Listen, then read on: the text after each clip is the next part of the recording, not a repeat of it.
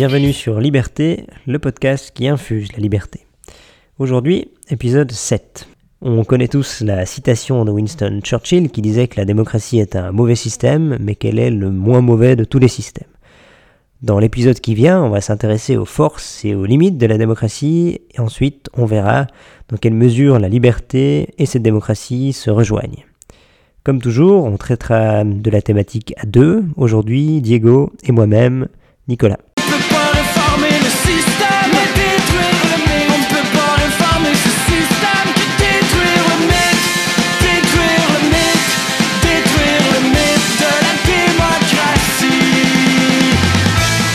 La démocratie. Et la liberté sont souvent et ont historiquement été associées parce qu'ils sont apparus à peu près au même moment.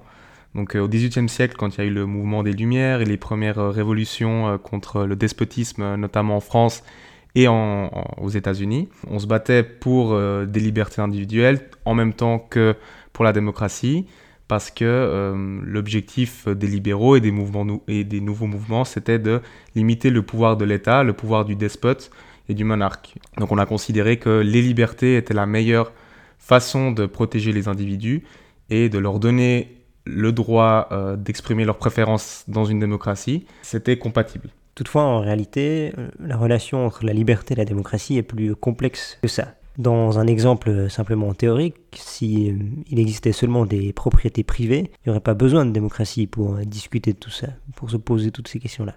Dans ce cas-là, il n'y a pas besoin de démocratie représentative ou même de démocratie directe. Chacun s'occupe de ses propriétés ou mandate quelqu'un pour les défendre face à autrui. Dans ce cadre-là, on n'a pas des individus qui s'engagent au nom d'un présupposé intérêt général et qui imposent leur vision de la société à autrui. Mais en réalité, dans tous les pays avancés du monde, il y a des débats démocratiques, il y a des débats qui incluent toute la société. Dans une société qu'on dit euh, libérale, avec un État minimal, euh, la démocratie se limite finalement, en théorie, au choix des représentants qui ont un pouvoir très limité, concentré sur les tâches régaliennes. Bien évidemment, les démocraties qu'on connaît ne ressemblent pas vraiment à ça. En démocratie, on discute de quasiment tout, et ça peut entraîner euh, des dérives. Et c'est à cela qu'on va s'intéresser. La démocratie en général a permis de passer d'un système avec le pouvoir dans les mains d'une minorité ou d'un seul homme, ce qu'on a connu avec un roi qui décidait pour l'ensemble de son royaume, un pouvoir qu'on dilue et qu'on donne en petites parties à chaque citoyen. Il faut se méfier de cette idée qui voudrait que si le pouvoir est dilué et donné un peu à chacun, il serait moins dangereux. Pour un libéral, c'est pas tellement important de savoir qui a le pouvoir, mais comment est-ce qu'il est encadré, comment est-ce qu'il peut être limité, et pas seulement comment il est dilué. En résumé, les libéraux s'engagent pour une démocratie au service de la liberté, et si elle permet de s'attaquer à ces dernières, on souhaite limiter cette nuisance. Donc à l'origine, le libéralisme, c'est vraiment le mouvement qui souhaite garantir des droits fondamentaux à chaque, individu, donc le droit à la dignité, le droit à la vie privée, à la propriété, tous ces genres euh, de droits qui nous paraissent aujourd'hui acquis, qui font partie euh, des constitutions euh, de la plupart des pays libéraux où il y a une démocratie libérale. Et c'est vraiment cet objectif ultime de limiter le pouvoir discrétionnaire de l'État sur l'individu. Donc l'État, ça peut être le despote du XVIIe siècle ou du XVIIIe siècle, mais aussi euh, le, pouvoir de l'État actuel comme on le connaît aujourd'hui. Donc c'est vraiment une sorte de philosophie du droit qui permet de préserver l'individu de l'ingérence de l'État au maximum. Donc si la démocratie permet de préserver ces libertés-là, donc ce serait plutôt vu comme un moyen plus qu'une fin pour garantir ses, libertés. Alors que euh, si la démocratie est un vecteur de euh, oppression d'une majorité sur une minorité, comme on le verra euh, tout de suite, ce n'est pas quelque chose de désirable pour les libéraux. un véritable spectacle de magie. Ils ont l'été, nous avançons. Des grandes euh, faiblesses de la démocratie, qui a été euh, mise en avant depuis, euh, depuis le début par différents théoriciens, c'est ce qu'on appelle la tyrannie de la majorité. La démocratie en soi, elle va donner beaucoup de pouvoir à la masse, à la majorité, à ces 50 plus 1, sur les minorités, sur l'individu. Cette majorité, théoriquement, elle pourrait opprimer une minorité en imposant à cette minorité une, des certaines vues sur différentes choses. C'est pour ça qu'une démocratie, il faut qu'elle soit euh, accompagnée toujours, du point de vue libéral, de la reconnaissance de certains droits pour protéger ces minorités, pour protéger ces droits fondamentaux dont on parlait avant, ces dignités, ces, différentes libertés, pour que euh, la démocratie, le peuple, le, groupe n'empiète pas sur l'individu. Donc dans ce sens, les libéraux devraient se battre non pas seulement contre l'idée d'un État ou euh, contre simplement les impôts, mais vraiment combattre le pouvoir et agir pour euh, le limiter au maximum. De manière concrète, la tyrannie de la majorité peut s'exprimer dans un exemple comme un système de retraite qui est imposé par une majorité et payé par une minorité, ou payé même par les générations futures. Donc ça veut dire que structurellement, une partie de la population peut s'arroger des droits sans en assumer les conséquences. Donc c'est pas parce que c'est démocratique qu'on respecte les libertés. La démocratie comme valeur absolue, ça n'existe pas. Ça voudrait dire, et c'est un peu ce qu'on entend dans la bouche de pas mal de populistes, que la volonté du peuple est la plus importante et qu'il a forcément raison. Car si on applique strictement ça, ça veut dire que quand le peuple a raison, quand la majorité a raison, la minorité doit s'écraser et accepter cela. Donc pour un libéral, c'est pas admissible quand ça s'attaque justement aux libertés des individus et à ses droits. Et oui, on entend souvent que la volonté du peuple serait une sorte d'argument d'autorité suprême qui légitimerait euh, toutes les décisions. Si le peuple a décidé, c'est que c'est la bonne solution. Mais en soi, la question de volonté du peuple, c'est un concept qui peut être discuté et qui est discutable parce que qu'est-ce que ça veut dire le peuple? Est-ce que c'est une masse informe? Est-ce que c'est pas plutôt euh, l'agrégation de différents citoyens avec différentes préférences, différents euh, parcours de vie qui ont des idées différentes?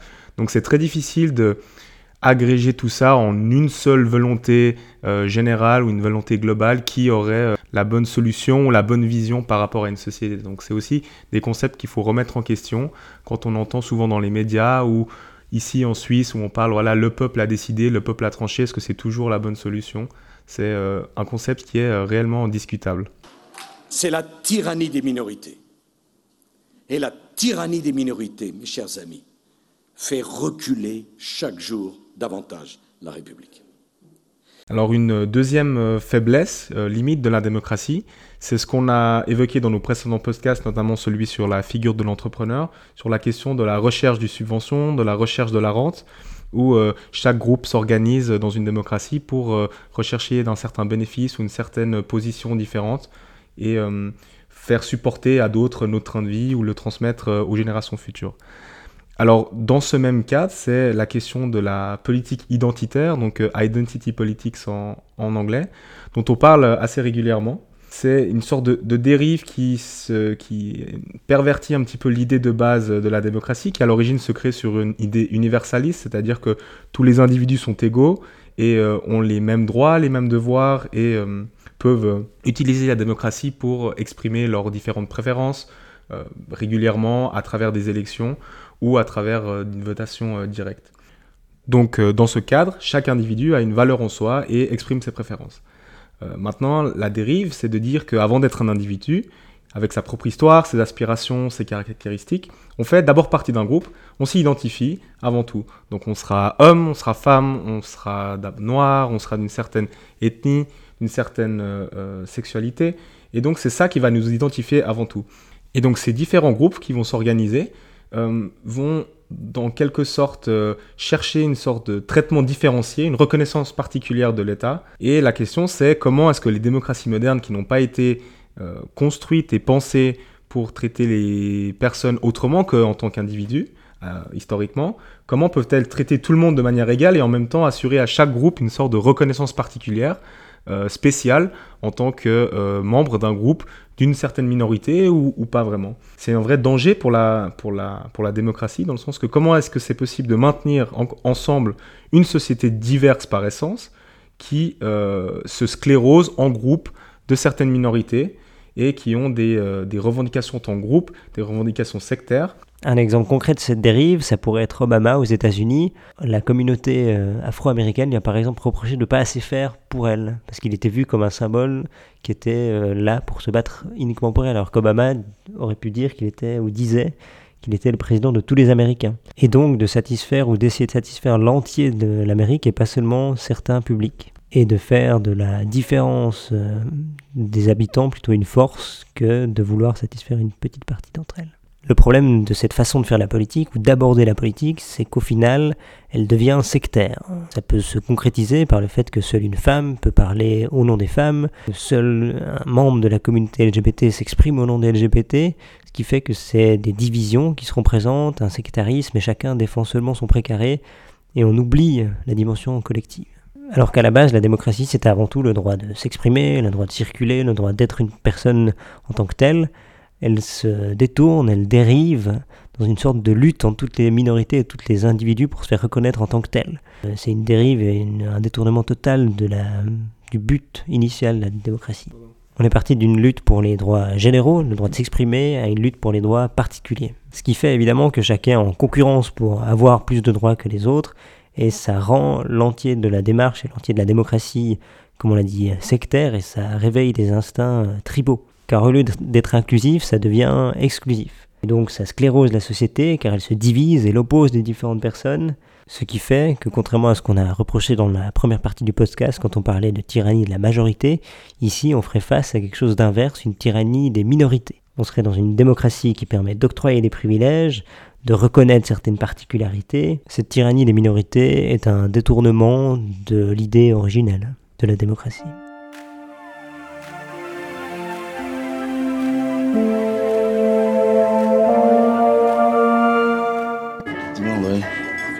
Tu en penses quoi, toi, de la démocratie représentative? C'est rigolo. La question se pose également, hein. est-ce qu'il faut faire croire, est-ce qu'on peut faire croire que tout est politique et que tout doit faire l'objet d'une discussion? En général, en tant que libéral, on répondra que la démocratie, c'est pas tellement la discussion autour de la limite du pouvoir, mais c'est avant tout la gestion du pouvoir. Qui a le droit d'imposer quoi à qui, dans quelle mesure, avec quels outils, ce qui fait qu'au final, avec ce genre de règles, une démocratie peut tantôt être libérale, tantôt liberticide. Donc il n'y a pas de critères fixes. Si on ne s'attaque pas à la limite du pouvoir, la démocratie n'est pas libérale en soi. Ici, la démocratie implique qu'une majorité peut s'imposer à une minorité, qu'elle a le droit de broyer les individus. Dans ce cadre, avec cette approche, c'est donc évident que tout est politique. Toute question devient politique, devient collective. En ayant cette approche de la société, tout est collectivisé, tout est étatisé tout passe par des décisions politiques. Et tout le monde pense avoir le droit de décider pour son prochain, de lui imposer sa manière de vivre, sa vision de la société, sa vision de l'avenir. En cela, chaque acte de notre vie finit par dépendre du politique. Pour quelqu'un qui est attaché aux libertés, cette vision n'a évidemment pas de sens. Pour nous, le seul pouvoir qui existe, c'est le pouvoir personnel de l'individu, qui a le droit de décider comment il mène sa vie, qui a le droit de décider dans son entourage proche, finalement, avec qui il souhaite vivre, avec qui il souhaite partager les choses. Et donc la souveraineté est simplement personnelle chez nous. Donc toute vision du pouvoir coercitif pris par une majorité démocratique pose un certain nombre de problèmes, d'autant plus si elle n'est pas limitée. Pour un libéral, il n'existe pas de droit d'imposer des choses à autrui, et encore moins en passant par la loi. Mais plus grave que cette coercition, la démocratie fait que l'intervention violente, même si elle est démocratique, est légitimée, elle est même encouragée, car le système dit qu'une majorité a tranché et que désormais les droits des individus, les différents individus ne font plus sens, ne sont plus pertinentes, car une majorité euh, l'a décidé.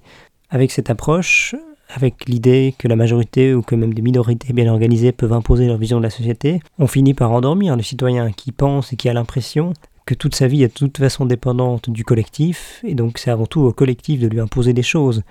On va dans un sens où euh, il y a moins de liberté et moins de responsabilité individuelle, et qui du coup sur long terme fait que les citoyens sont avant tout euh, passifs, et par paresse attendent finalement que la collectivité décide pour eux. Alors même qu'il est très clair qu'à part les agissements des individus, Rien n'existe. Tout, euh, tout, grand projet, toute initiative est toujours basée sur la volonté de certains individus d'avancer, de faire bouger les lignes, de changer le monde.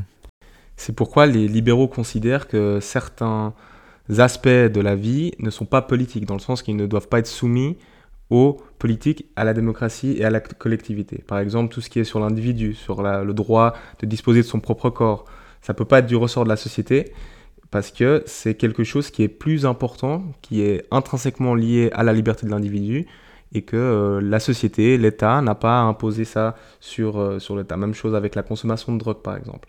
Le, politique, dans ce cadre-là, ne devrait vraiment pas avoir de droit à le dire. Et c'est pour ça que la démocratie en soi n'est pas suffisante pour garantir euh, ce genre de droit, mais que d'autres institutions, des constitutions, des textes doivent garantir que ces droits fondamentaux sont et seront toujours euh, appliqués. Et c'est pour ça que la démocratie doit toujours venir avec autre chose et que la démocratie en soi euh, n'est pas toujours garante euh, de liberté. Et même quand le, pouvoir public, la démocratie décide et arbitre dans quel domaine l'argent public doit être investi, donc quelles sont les priorités d'un gouvernement ou d'un parlement par exemple, où est-ce que l'argent devrait être dépensé, dans la formation, dans la culture, dans le sport, dans l'armée ou dans la justice, certains libéraux, même à l'époque, euh, surtout à l'époque, défendait euh, une sorte de droit censitaire avec un vote qui serait proportionnel au niveau d'impôts payés, comme euh, si la société serait une sorte d'entreprise, et celui qui apporte le plus à la société à travers l'impôt a son mot à dire un petit peu plus, son mot compte plus que celui de quelqu'un qui apporte moins, parce que c'est avec son argent au final qu'on va décider où on va mettre l'argent. Alors que théoriquement, on pourrait spolier les personnes qui ont le plus d'argent pour ensuite pouvoir, euh, décider majoritairement où allouer cet argent. Et euh, ce ne serait pas respecter la liberté des individus et, leur droit à décider par rapport à ça. En conclusion, euh, la démocratie est très importante pour les libéraux, mais elle doit toujours venir avec des garde-fous qui, protègent, qui, qui, préservent la société et surtout les individus de certaines dérives que nous venons de présenter maintenant.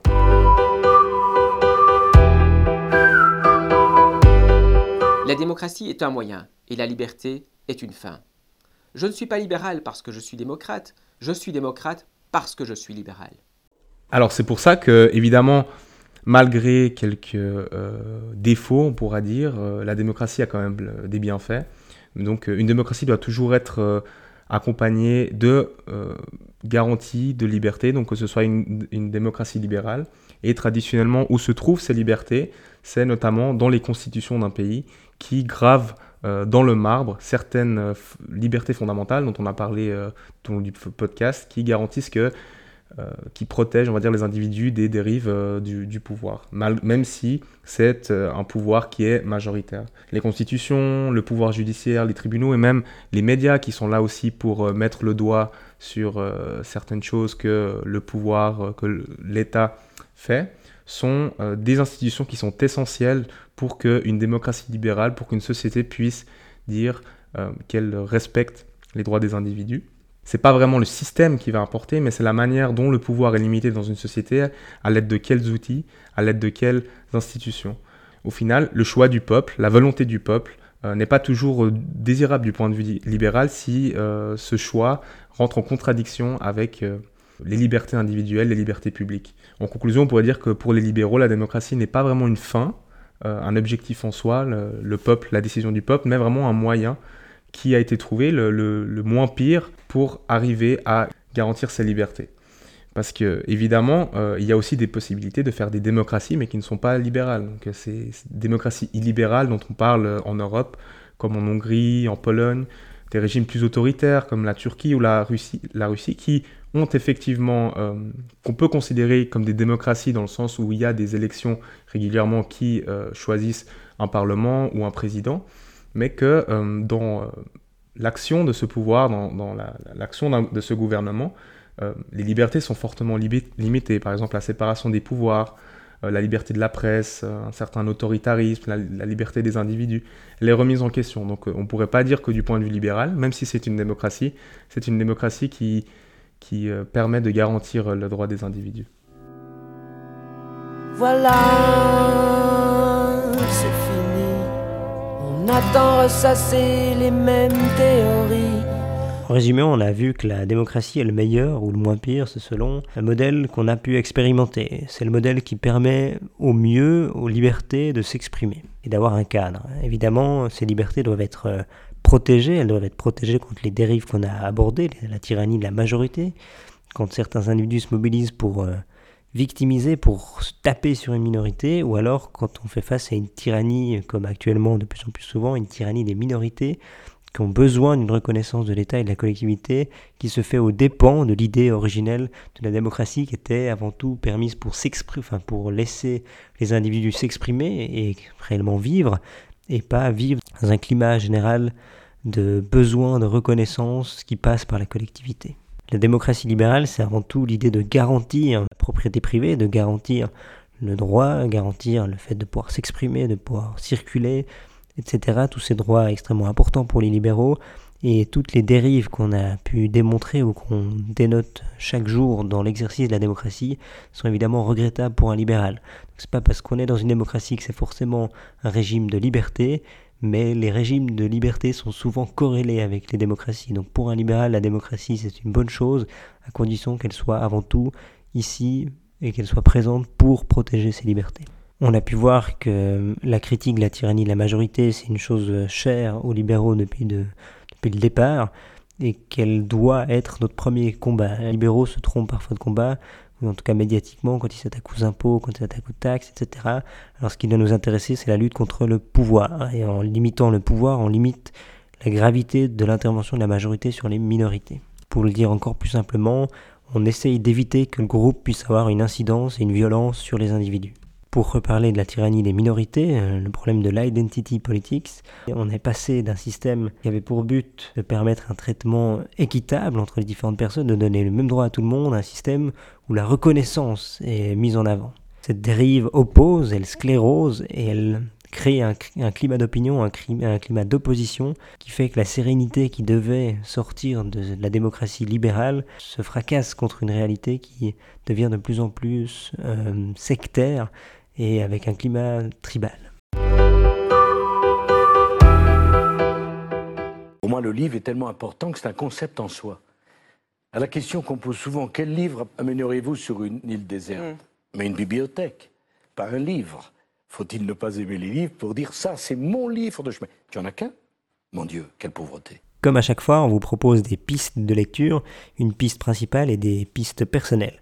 La piste principale, cette fois-ci, c'est la Constitution de la liberté de Friedrich Hayek.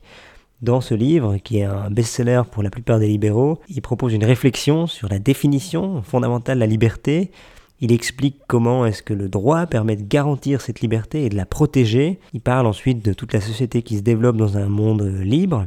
Il permet de rappeler pourquoi est-ce que la liberté doit être garantie par le droit et pourquoi est-ce qu'un monde libéral avec une constitution est la piste à suivre pour tous les libéraux, pour parvenir à une société prospère, libre, tolérante et ouverte. Alors pour moi, le livre que j'aimerais recommander, c'est le dernier livre de Francis Fukuyama, euh, Identité et euh, la lutte pour euh, la reconnaissance.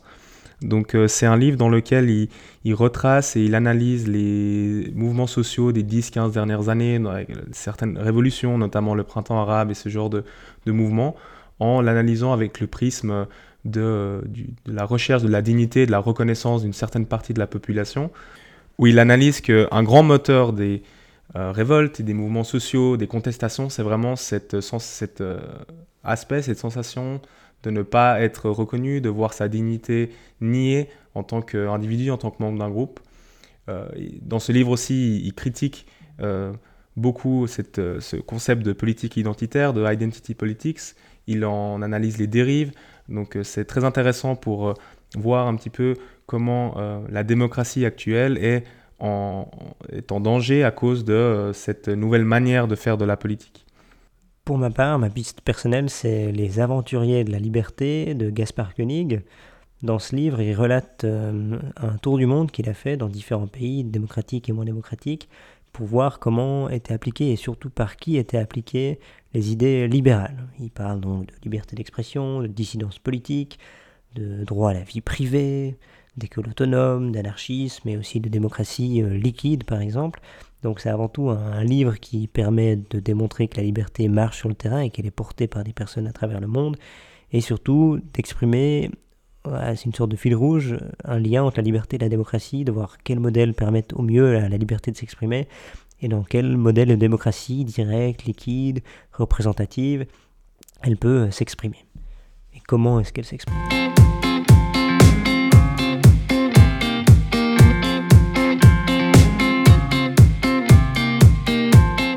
Qui vous inquiète, vous, Gaspard Koenig, c'est la fin de l'individu, la fin du, libre arbitre, de notre autonomie et donc de notre responsabilité aussi. On s'est mis volontairement dans une position de soumission face aux machines. Dans notre prochain épisode, nous allons parler du libre arbitre, Pour un libéral, quelqu'un, un individu est indépendant et doit être responsable de ses choix, mais pour l'être, il faut évidemment un libre arbitre. Si on ne peut pas décider, on ne peut évidemment pas agir. Donc c'est une notion extrêmement importante pour le libéral, pour l'individu, car le libre arbitre lui permet d'être souverain, et enfin, lui permet d'être protégé et fait que l'ensemble du système doit être basé sur lui-même et non pas sur la collectivité qui peut faire des choses pour son bien. On s'intéressera donc au libre arbitre, à son évolution, à sa compatibilité avec l'évolution du monde numérique qui fait qu'on possède beaucoup d'informations sur les individus et on verra si le modèle actuel permet au libre arbitre d'avoir encore un avenir ou si simplement il est encore présent. C'était Nicolas et Diego. Merci pour votre écoute et à une prochaine.